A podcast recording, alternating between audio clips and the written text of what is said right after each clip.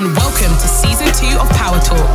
Power Talks are short, powerful interviews from leading youth violence experts, spreading new ideas and sharing best practice. For more information on the work our charity Power the Fight does and to find out how you can help empower communities to end youth violence, please visit www.powerthefight.org.uk. Today we have part one of a part two interview with criminologist Craig Pinkney on gangs, youth violence, and trauma.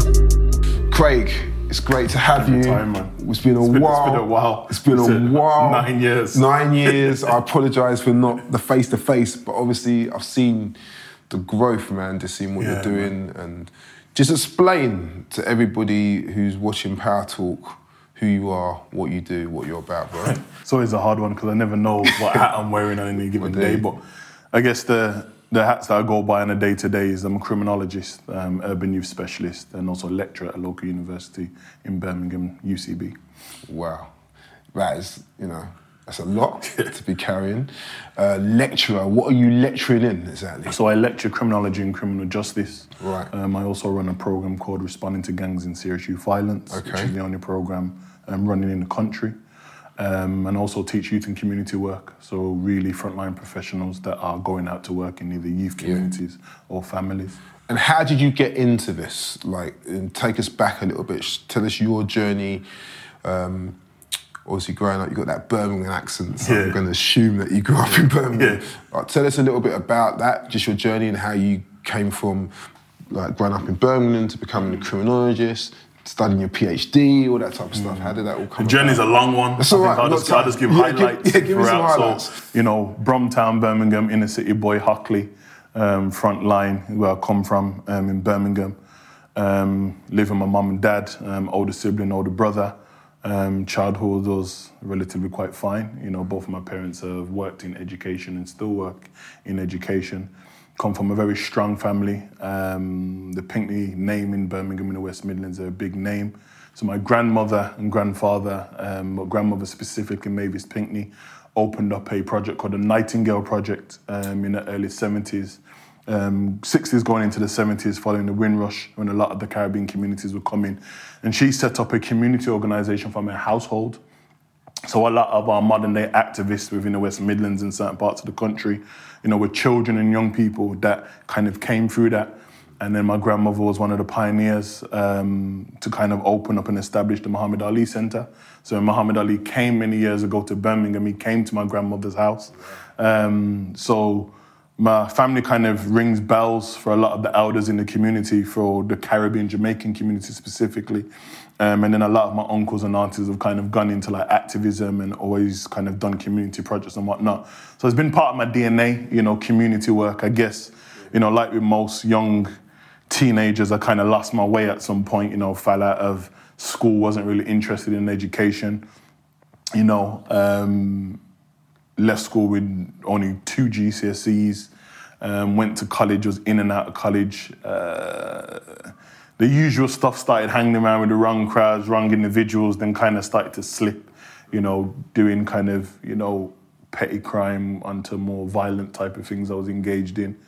Um, nothing I'm ever proud about, um, but that was kind of my journey. I think the good thing about me is that I always had um, something to bounce back to.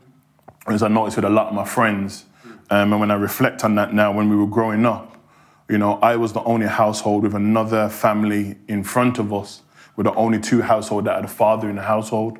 So I always had that distraction. You know, I want to go out. My dad was like, "Come in out of your house." you know, so you always want to do something. It's always like, "Ah, your dad's calling you again." So I was always that kid that get laughed at because my dad was always pulling me in. But I think when I think about that kind of long term now, um, all of that stuff was quite beneficial in the sense that you know I had always somebody that was going to pull me back in. So anytime that I slipped, I always had that that chance to get back to that foundation. So when I kind of you know uh, got to college, I used to play basketball. Um, so basketball became uh, a sport that I was really interested in. It really kind of took me away from being in the ends every single day. Um, but my dad also always tell me that pay attention to your education as well. Don't just think about the basketball. So I had ambitions to go to America. You know, we were playing for some of the best teams in the Midlands at the time. We were winning all of the regional cups and we were doing bits.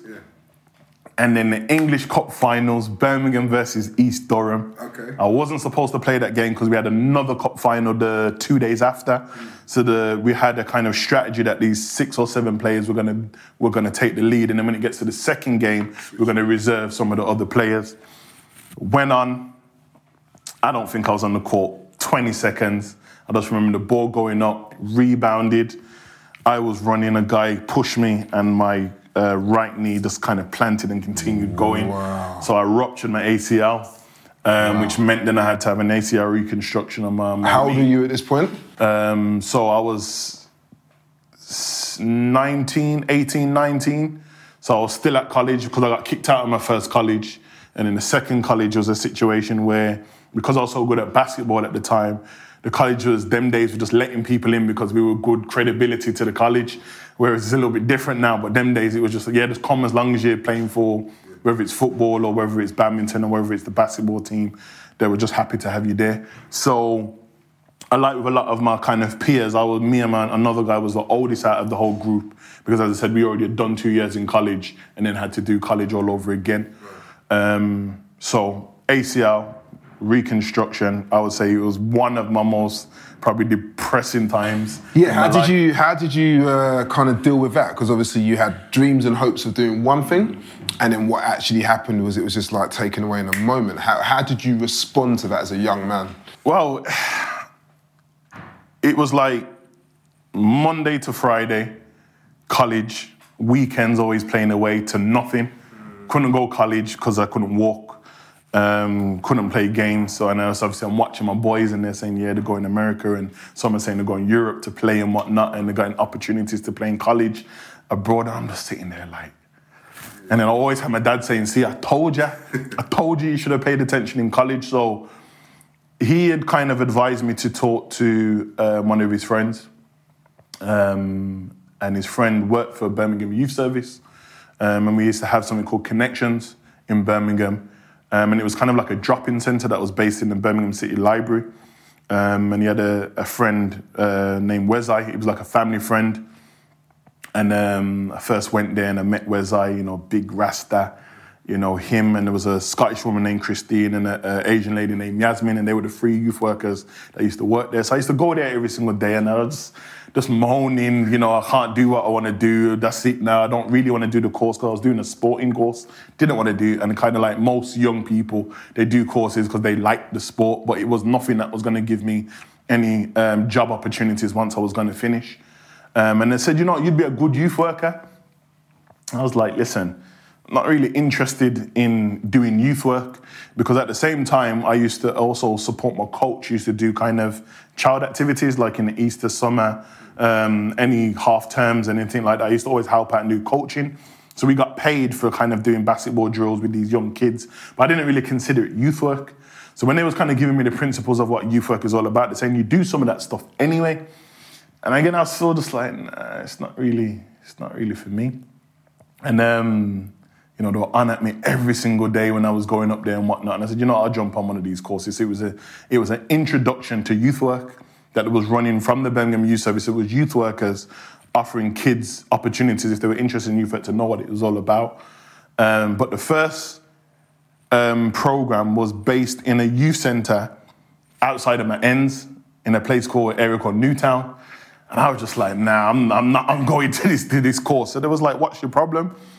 Technically, I didn't have no problems with nobody, but as you know, when you grow up in certain environments, you're always told by the elders, you don't go over to that postcode because they're the ups, they're the enemy.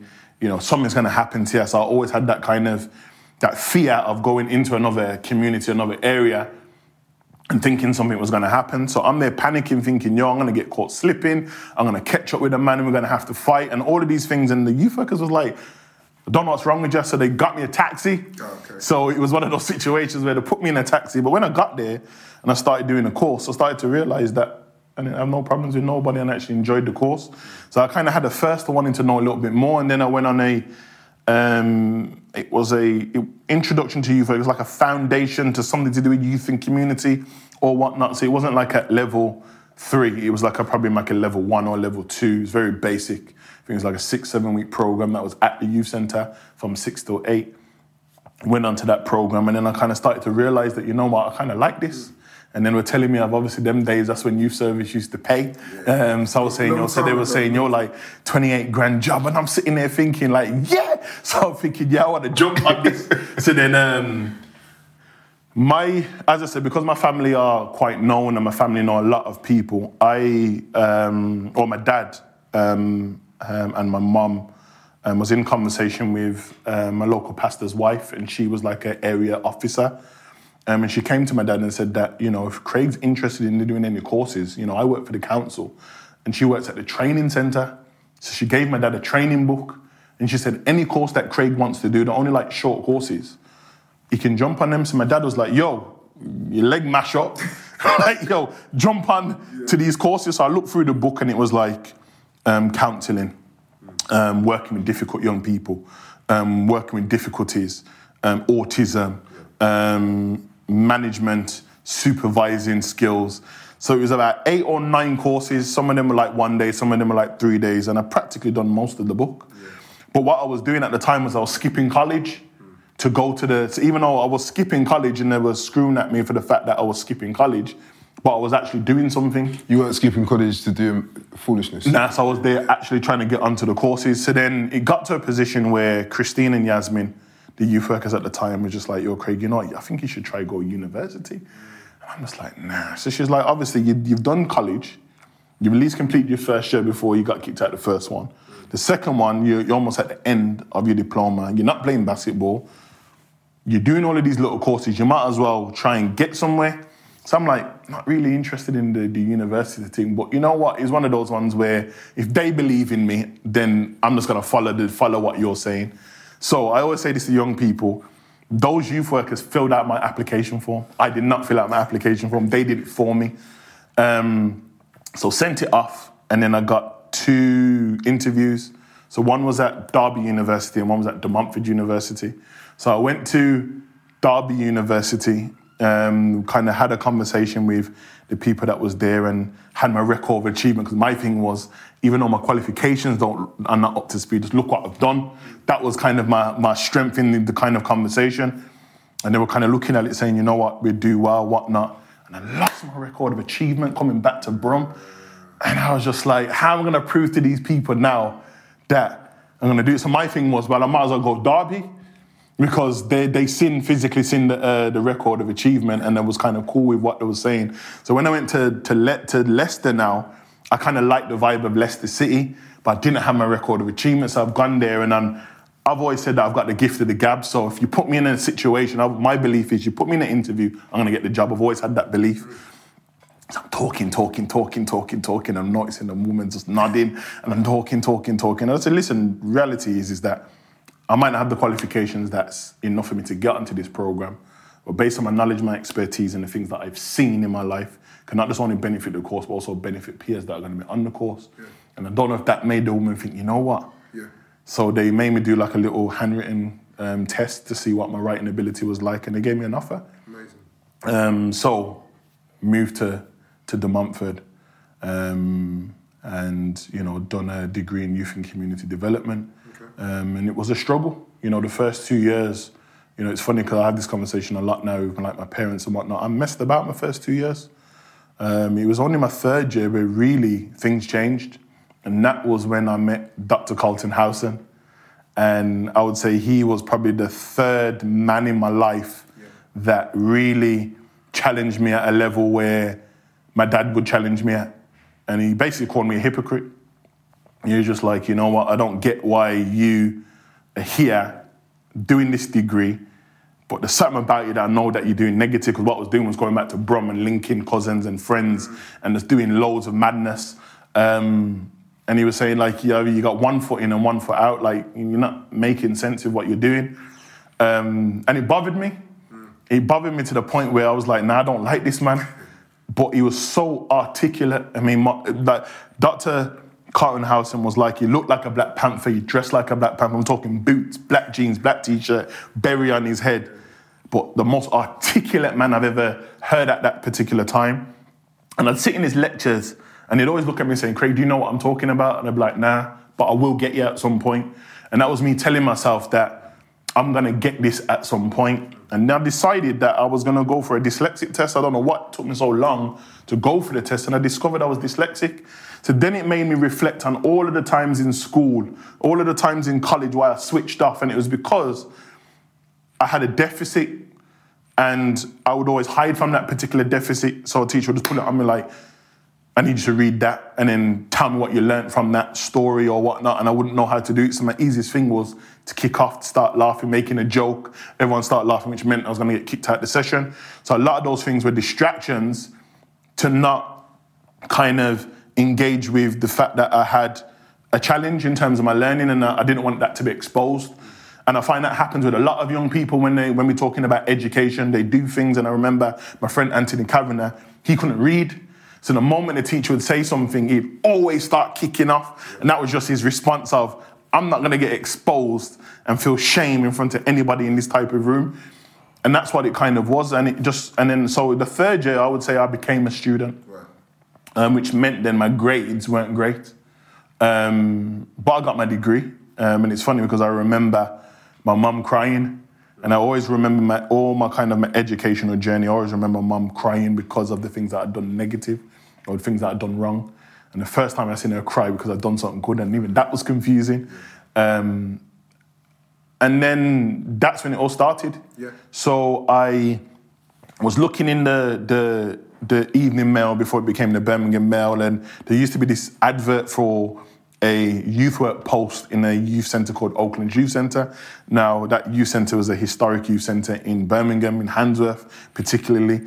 Um, everybody used to go there growing up. Um, even my parents' um, wedding reception was there, and it was always used for like community um, events. But there was a murder that took place uh, a number of years before um, at the community centre, um, which meant they kind of stuck to all community type of engagements and only used it for youth services. but like with community things, people still think it's still related to the murder. So, in from a youth service perspective, young people just wasn't attending. So I was seeing this ad every single week, and it said 27 something, and I'm just like, listen, I've got the degree. This is what I'm qualified for. So I applied for it. Now, when I went to the interview, I seen one of the youth workers that trained me on the introduction to youth work, which I told you about. So I'm just saying, I'm, there's no way I'm getting this job then. Well, again, put me in that situation in an interview. I got the gift of the gab, made it happen. So the first week I started that um, job, I quickly realized why nobody was applying for it. You know, I'd heard reports of uh, members of staff being attacked, um, staff going off on stress, um, young people are trying to smash up the building and whatnot. And um, one of the things that I kind of learned that there was like a ban on a lot of young people that were in the building. So these were like young people that may have been in gangs, young people that had done crime or actually were involved in smashing up the building. And I just said, if in order for us this thing to work, we have to s- s- ignore the ban. We have to just start fresh, and that's what we did. And I think because obviously growing up in Hockley, which is right next door to Handsworth, you know, me going to school with a lot of guys in the community, um, living next door to a lot of individuals that were kind of well known, and obviously family members that are connected to certain type of individual. That was kind of my my rites of passage. So when young people would come in the building, even though they might have been disrespectful, it was the fact that I knew their older brothers. So one of the things that I did was one of the sessions was I invited a couple of the people that I considered my oldest, and then they came to the session. So man are like, "How do you know my man?" And and that's when certain things started to change. Um, so it's like some simple things like signing in on the registry. You know, young people, they're not signing their name for all the same reasons why I didn't want to do things. I probably can't read and I can't write. So, ah, it's the Illuminati. ah, I don't want to do this. The government. I'm not writing my name down and all that other stuff. So then write Jay Z or Beyonce and all of these things and whatnot. So one of the things I realized was that I needed to memorize people's names, so they didn't have to do that.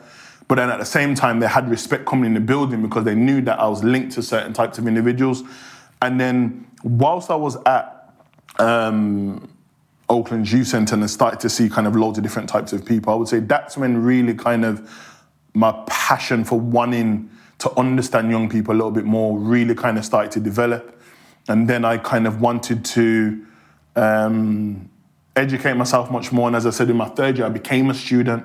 So now I, w- I had a thirst for knowledge. So then I decided to do a um, a, uh kind of diploma, but I couldn't get on because again my grades weren't great from my thing. And then I went on to gangology. Yes. Now, why that is significant, and this is where we link, is because at that time I was working with a group of young men um, that wanted to come to an event.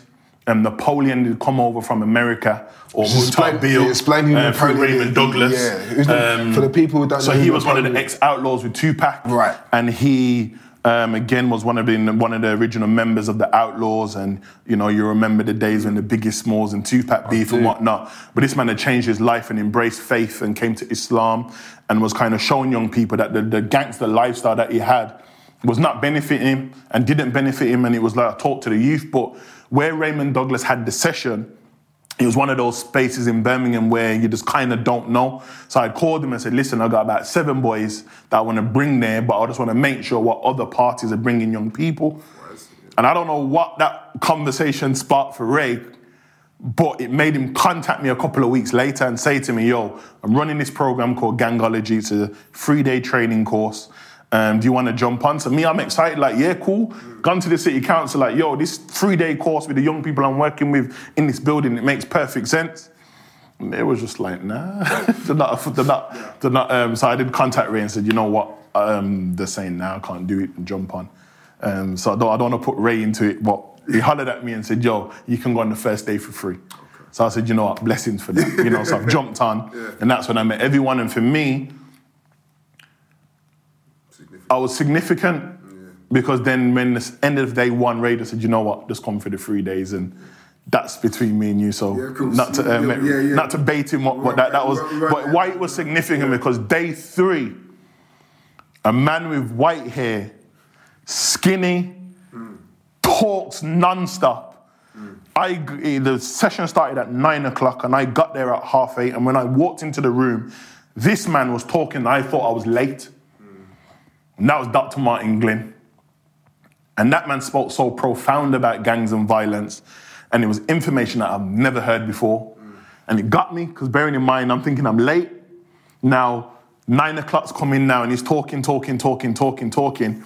And bearing in mind, on day one, Ray did set up that scenario of telling us that if we came up with a program or project to engage with joint enterprise, um, that we were going to get like some sort of spa package or whatnot. So I had my situation on point. I phoned the man them from jail and all of them. So they was like, yeah, this is what you should be doing. So I was like, yo, my project is 10 out of 10. So when this man started talking, he was doing something in me that showed me that I'm not a scholar. That's what Martin showed me, that I'm not a scholar. There's a lot of people that talk about gangs that kind of go on TV and everybody's having this conversation about gangs and violence. But he was coming from a, uh, from a place of information and knowledge. And that's why I call him the walking book. So by the time it came to me, everything that I thought I knew about gangs and violence, it just went out the window. And that's how I'd say the birth of what Craig was all about then started. Because if you remember, I told everybody to close their eyes. And then I remember I banged the table and everybody kind of jumped up and I said, I don't know what that sound is. But my lifelong journey is about discovering and understanding that sound. Yeah, that sound almost gave me a heart attack. Just, just- I was there. I've done it a few times. Um, it was real. Yeah. And I think that's when the journey started. So then linking then with, with Dr. Martin Glynn, I became a student. And you might not know this, but on the break time, you might remember 94% of the people that were there stopped talking to him because he was presenting information. And you got to remember in mind that there was heads of service in that building, and he was saying that most of the intervention that you're running are not working and they're not going to work. But you got to understand that people are still going to take money to do things that are not working and try and make it out to the society that these things do work. And I came to him and said, You don't know me and I don't know you, but you are going to be my mentor. That's how I approached him. And I think was in like within, took his number within a week. I was at his house. So every morning before I went to work, I used to go and learn from him. I want to understand what these terminologies mean. I want to understand what it, what it is. And I'd bring him to Oaklands and I'd, I'd show him um, certain young people that I was working with and kind of give him kind of scenarios. And even when there was like fights or something about to kick off or a man wants to shoot someone or stab someone, I'd phone him and say, yo, what do I do? So Martin's kind of um, understanding and theorizing of things, I would say I brought it into practice. So that's why he was the book and I was the action man. So when Martin went to America and he was doing his PhD at that particular time, he was saying to me, You need to do your master's degree. And that's why I signed up to the master's degree. And I wanted to understand um, violence and I wanted to understand street violence and how it relates to our young people in our communities. And that's why I'd done my dissertation focused on gangs and violence and the transitional stages, looking at lifelong journeys of the points of where young people can get caught up versus where are the places where we can actually try and stop all the system from criminality. And I think the beautiful thing about that whole process is that when I graduated for my master's degree, Martin graduated for his PhD, so we graduated on the same day.